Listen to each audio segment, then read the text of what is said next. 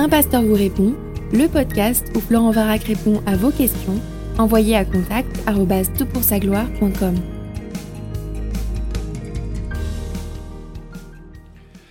Pour ce podcast, je suis accompagné d'un cher ami et collègue, Franck. Bonjour Franck. Salut Florent.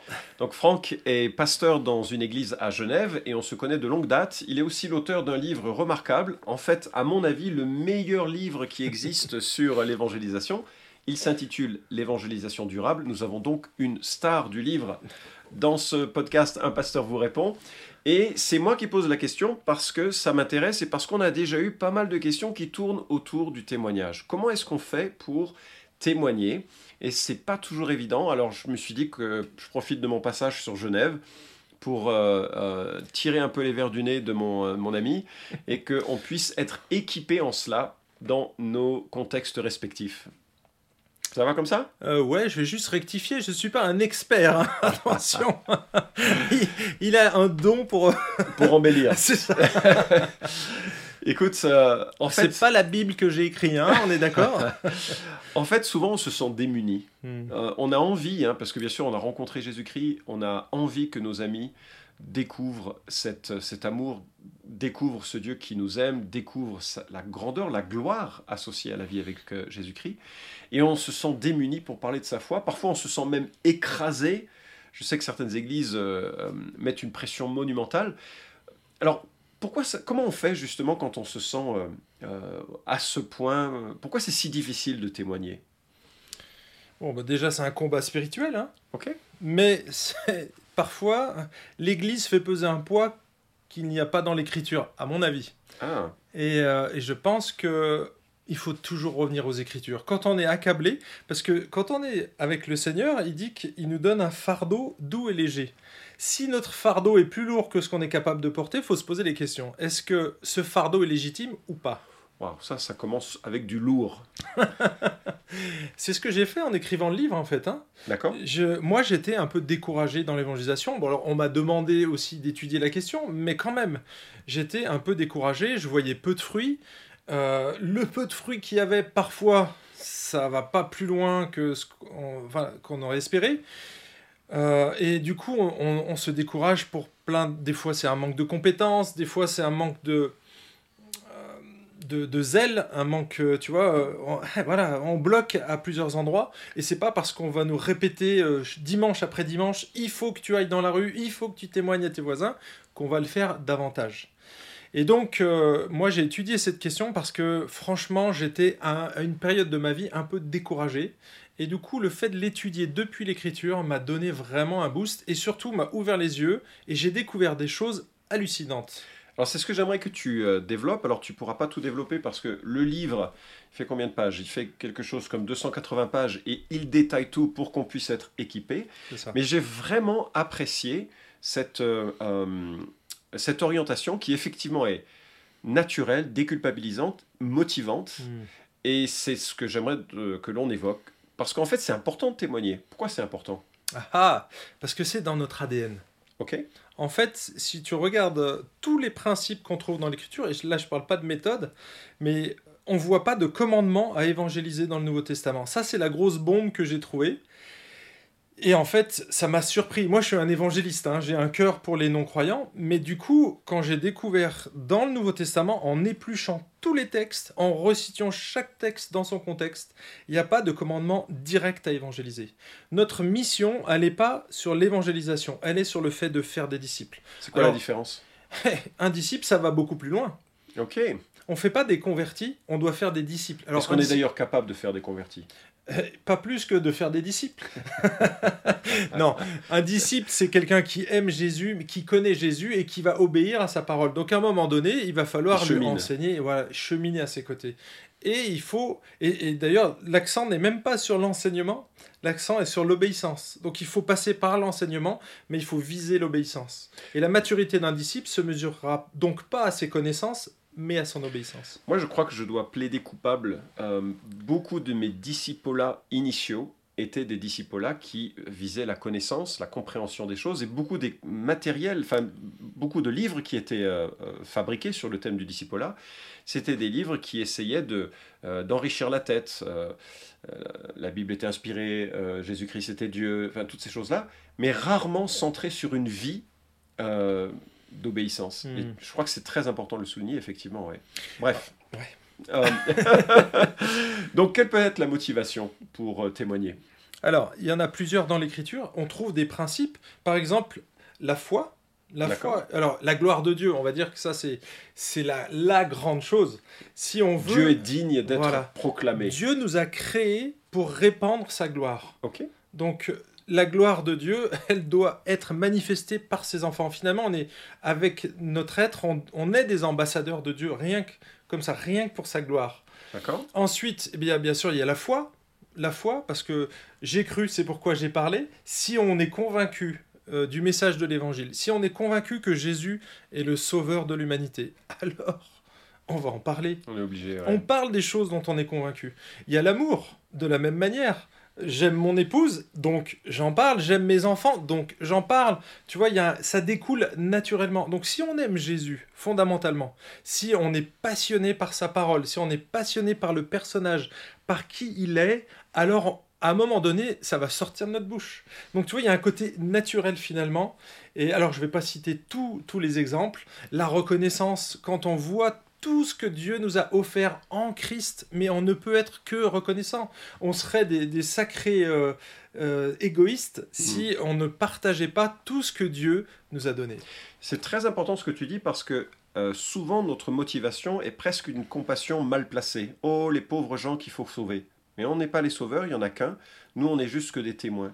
Et de décentrer la responsabilité sur le fait de sauver des gens, mais plutôt sur le fait d'être juste à proclamer un être que nous aimons et qui nous a transformés parce qu'il est digne, déjà ça décale énormément notre focus, notre perspective à ce sujet, et je trouve ça très très utile. Quel processus tu recommandes dans le livre ? Alors on ne va pas le parcourir hein, comme je l'ai dit, mais est-ce que tu as un processus que tu pourrais développer sur la manière de témoigner ? Alors moi ce que j'ai visé, c'était déjà d'accomplir notre mission. Donc la mission, c'est de faire des disciples, d'accord ? Quand on donne une définition de l'évangélisation, souvent on se limite à la conversion. Donc on amène une personne à la fois. Je précise que si vous prenez le dictionnaire Larousse, il va être écrit noir sur blanc, convertir quelqu'un à Jésus-Christ. Ah ouais. C'est pas du tout ce que la Bible enseigne. Tu veux dire la définition de l'évangélisation. Voilà. C'est proclamer l'évangile. Et eux, ils rajoutent convertir quelqu'un. Mais nous, on n'a pas à convertir. Okay. Qui le fait ? C'est la personne qui se tourne vers Dieu. Et c'est Dieu qui convertit. Qui nous, qui va nous amener à la repentance. Mais la personne a aussi le choix de le faire, de faire ce choix, de se tourner vers Dieu. Donc finalement, il y a... Et là, on ne rentre pas dans le débat arminien, calviniste, avant de faire chauffer les claviers. La question ici est vraiment une question de pratique concrète quand on proclame l'évangile et effectivement, dans l'appel souverain de Dieu, un être humain va exprimer sa foi en réponse à l'œuvre que Dieu fait dans son cœur. Exactement. Du coup... Dans quel processus tu recommandes ? Alors, moi, dans le livre, je vise l'évangélisation durable, dans le temps, pour qu'elle soit fructueuse et qu'elle soit durable dans le temps. Donc l'idée, c'est qu'il faut tenir compte de plusieurs paramètres. Bien sûr, ça s'appuie sur le développement durable, hein. J'ai repris ce titre. Développement durable, finalement, c'est une manière de concevoir l'économie en fonction de plusieurs paramètres. On tient des contraintes de notre société. C'est pas, on va se mettre à cultiver du maïs parce que c'est mieux, ça pollue moins. Mais oui, mais il faut réfléchir à tout ce qui va autour. Et donc, on va essayer de tenir compte de tous ces paramètres. Dans l'évangélisation durable, on tient compte à la fois de notre mission, parce que la mission, c'est de faire des disciples, donc on va plus loin que simplement proclamer. On ne fait pas que de la semence, on fait des disciples. Ensuite, on doit tenir compte de la souveraineté de Dieu, mais on tient compte aussi de la réception des gens qui vont recevoir l'évangile. Le sol. La semence qui est semée et le sol qui le reçoit. Et puis bien sûr, la nature du message. Et on voit dans l'Écriture que Jésus, à aucun moment, il annonce l'Évangile de la même manière. Alors ça va un peu plus se structurer avec l'apôtre Paul, mais quand on voit Jésus, à chaque rencontre, vous pouvez prendre le livre de Jean, à chaque fois que Jésus annonce l'Évangile à Nicodème, à la Samaritaine, donc Jean 3, Jean 4, et il n'utilise pas le même vocabulaire. Il s'adapte à chaque fois à son contexte. Et on pourrait décliner ça dans toutes les rencontres quasiment. C'est intéressant, je discutais avec un frère de République centrafricaine et qui me dit, moi, ce que j'apprécie dans certains outils que j'utilise, c'est que je veux que les gens découvrent qui est Jésus. Et on a souvent réduit l'évangélisation à une sorte de contrat où on doit signer en bas de page. Mmh. Mais c'est une rencontre avec un sauveur, c'est une rencontre avec un Dieu. Et donc c'est un cheminement, c'est un processus. C'est un processus. Alors dans le livre, j'ai décliné quatre aspects, justement pour aller au bout du processus, faire des disciples. Hein. Donc la première, c'est labourer. C'est préparer le terrain. On le voit dans Jean 13, par exemple. C'est à l'amour que vous avez les uns pour les autres que vous... qu'ils reconnaîtront que vous êtes mes disciples. Donc, le fait de s'aimer les uns les autres est un témoignage puissant. Okay.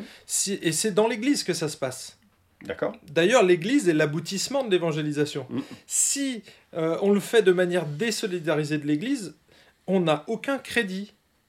L'Église est l'aboutissement de l'évangélisation. Et ça, c'est fondamental de le croire parce que ça redéfinit ça redonne une définition finalement de l'évangélisation.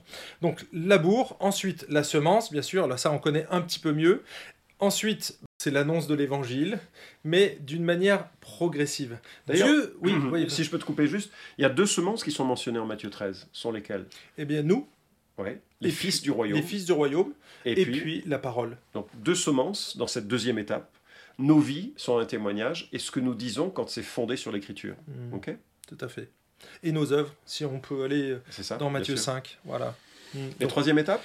Alors la troisième étape, c'est la récolte. Donc là, c'est l'accompagnement de la personne, et on l'accompagne justement pour qu'elle devienne autonome, spirituellement. D'accord. Qu'elle se nourrisse dans l'écriture, qu'elle prie, qu'elle marche. Ouais. Ouais, qu'elle marche avec Dieu, qu'elle apprenne à témoigner, qu'elle vive du Saint-Esprit. Et voilà. Et donc, ce que je cite dans mon livre, c'est Confucius. Au lieu de donner du poisson, eh bien, on apprend aux gens à pêcher. Et c'est ça un disciple. C'est quelqu'un qui apprend à aller puiser sa nourriture, à rencontrer chaque circonstance de la vie et à y confronter sa foi. Ouais, mais là, nous qui sommes pasteurs, on y perd parce que c'est important que les gens soient dépendants de nous. Mauvaise blague. Effectivement, on cherche à ce que chacun puise en Christ sa ressource. On n'est pas, en tant que pasteur, des intermédiaires, des prêtres, des médiateurs. Seul Christ peut jouer ce jeu. Donc, on les confronte à celui qui seul peut les rassasier. Exactement. OK. Alors, quatrième, dernière étape. Alors, c'est pas vraiment une étape, mais ça fait partie du processus. C'est qu'il faut prier à chaque étape parce que la Bible nous le commande. Ouais. Et en fait, on a énormément d'exemples dans le Nouveau Testament de prières de l'apôtre Paul, de Jésus, de Jean. Et donc, du coup, j'ai rassemblé dans le livre plusieurs prières qui légitimisent finalement le fait de prier pour des croyants, pour des gens qui sont en cours et pour des disciples et bien sûr pour les ouvriers. Franck Ségond, l'évangélisation durable. Pourquoi lire ton livre ? On trouve quoi dedans ? En plus de ce que tu viens de nous dire. En plus de ce qu'on trouve, eh bien, on va trouver, par exemple, je trouve qu'un des chapitres qui est pertinent, c'est le chapitre sur le travail collectif. OK. Et l'idée, c'est que si Dieu a donné ces quatre principes, labourer, semer, récolter, parfois on aura plus de facilité dans le labour, parfois plus dans la semence et parfois plus dans le suivi, donc dans la récolte. Et le problème, c'est que souvent, quand on parle d'évangélisation, on voudrait que tout le monde fasse tout. Et du coup, on ne fait rien, parce que soit on n'ose pas parler, et c'est là où tu te dis, mais c'est comme si tu demandais à un canard de courir aussi rapidement qu'un lièvre, ou à un lièvre de voler comme un canard, tu vois. Et du coup, Dieu nous a donné des dons, et nous, on n'en tient pas compte. Mais du coup, on perd notre temps parfois. Rien que ça nous donne envie de relire ce livre. C'est très bien. Donc, on trouve un peu ce genre de principe. Qu'est-ce qu'on trouve d'autre ? Alors, bien sûr, tous ces textes analysés pour arriver à la conclusion que finalement... il n'y a pas de principe... Enfin, si, il y a des principes, mais... Il n'y a pas de commandement direct à évangéliser. Donc ça, je pense que c'est une démonstration qui est assez convaincante, à mon sens, et qui, moi, m'a demandé d'aller plus loin. OK. Il y a pas mal de statistiques, des cas concrets, des idées aussi pour structurer la vie de l'Église en fonction de ce désir d'être un témoin. Alors, toi qui es un évangéliste de cœur, est-ce que tu connais des outils que tu utilises assez régulièrement pour pouvoir parler de la foi à ceux et celles qui sont dans cette phase un peu d'interrogation, de réflexion vis-à-vis du christianisme? Alors moi j'utilise cet outil-là, l'évangile.net, donc c'est la grande histoire, c'est un parcours en 12 rencontres et c'est un survol finalement du message rédempteur de Dieu et je le trouve très très bien fait. Ça fait plus de 15 ans, on l'a écrit ensemble au début, je me rappelle, y avoir participé. Oui, c'est vrai. Et du coup on a amélioré cet outil et aujourd'hui ils ont fait un super travail chez Majestar et donc c'est aux éditions BLF. Moi je vous encourage à vous procurer ça et pas en acheter qu'un, au minimum deux. C'est ça. Et la grande idée de ce livre, de ce livret, c'est que c'est 12 textes principaux associés de questions. Et moi, je dis souvent à ceux qui suivent ce parcours, le but n'est pas que vous croyiez, mais que vous compreniez. La foi, c'est une question personnelle, c'est une question de chemin avec Dieu, mais le but, c'est que vous compreniez le message central de l'Évangile. Et j'ai trouvé que c'était... beaucoup de gens s'interrogent sur la Bible, et donc c'est un outil assez facile à utiliser, et les gens sont assez heureux de comprendre ce qu'est la Bible. Après, ce qu'ils en font, c'est leur chemin, mais ouais. Un autre outil, c'est dans la même veine, hein, l'évangile.net. Donc ça, c'est un petit livret. Pareil, il y a... on rentre dans le détail ou pas? Très rapidement, oui. Très rapidement, vous avez le texte biblique d'un côté, une page vide, où on peut noter finalement tout ce qui nous préoccupe. Il y a des questions, il y a des petits commentaires, et c'est vraiment que la personne va cheminer avec un évangile. Là, c'est l'évangile de Jean. C'est ça, hein, je ne comprends pas, c'est l'évangile de Jean celui-là. Et donc du coup, l'évangile de Jean va nous révéler la personne de Christ, particulièrement sa divinité, mais on trouve des éléments de réponse directement dans le texte, de même que cet outil. Ce sont que des passages de la Bible avec des questions bien posées qui permettent à l'auditeur, enfin, ou je ne sais pas si on peut appeler ça un auditeur, mais plutôt à un participant, de se poser les bonnes questions. Et moi, je le fais en église en ce moment. Donc, on fait des réunions par Zoom. Et donc, je forme toute l'église. Alors, tout le monde n'y participe pas, mais on a quand même pas mal de participants. Et donc, du coup, l'idée, c'est que chacun puisse être à l'aise avec l'outil. D'accord. Et donc, moi, je passe mon temps à rappeler les questions et à revenir dans le texte. Et puis franchement, je trouve que c'est un très bon outil. Super. Alors, si quelqu'un nous écoute, il ne connaît pas Jésus-Christ, il ne connaît pas l'Évangile, tu lui proposes quoi? D'aller boire un café? Excellent. Non. Si... Je vous donnerai son adresse. Et on boira un bon café. Ah, alors ça, c'est encore mieux. Non, qu'est-ce que je lui propose dans le sens concrètement? Ouais, il t'écoute et il te dit, bon, ok, mais qu'est-ce que je fais? Ah, qu'est-ce que tu fais? Moi, je t'encourage... À commencer par la Bible, à lire un premier évangile, l'évangile de Luc par exemple, parce que c'est un livre assez court, historique, il y a des choses très pragmatiques. Moi je trouve que ce serait commencer par un évangile, et puis se rapprocher d'une église. Si tu connais un chrétien, si tu n'en connais pas, autour de toi il y a forcément une église, ou je sais pas, un centre chrétien, pour cheminer aussi avec des croyants en vrai, en dur. C'est sûr que les 4 évangiles présentent un portrait différent de Christ. Matthieu, on voit un Christ qui est anti-religieux, qui est aussi le Messie du peuple juif et qui confronte l'hypocrisie des religieux. On en a besoin aujourd'hui. J'ai besoin d'être confronté là-dessus sur ma propre hypocrisie, de revenir à quelque chose d'authentique et de vrai. Luc, tu as parlé de son historicité. C'est un médecin qui écrit, mais il montre un Christ plein de compassion. Donc pour tous ceux qui ont cette fibre sociale, humaine, c'est une très bonne découverte. Jean est un peu le mystique, et en cela il dépeint un Christ qui est une réponse existentielle, ou qui offre une réponse existentielle aux questions de la vie. Et Marc, c'est quelqu'un qui aime l'action et qui présente un Christ qui modifie puissamment, profondément les conceptions et les existences de la vie. Donc c'est... Voilà, à vous de prendre un évangile, et c'est sûr de prier aussi que Dieu se révèle, parce qu'il est celui qui veut une alliance avec ceux qu'il a créés, malgré le fait qu'à cause de notre égoïsme et de notre péché, de nos fautes, on soit éloigné de lui et qu'on ait besoin justement de revenir à lui, d'où l'importance de parler de l'évangélisation.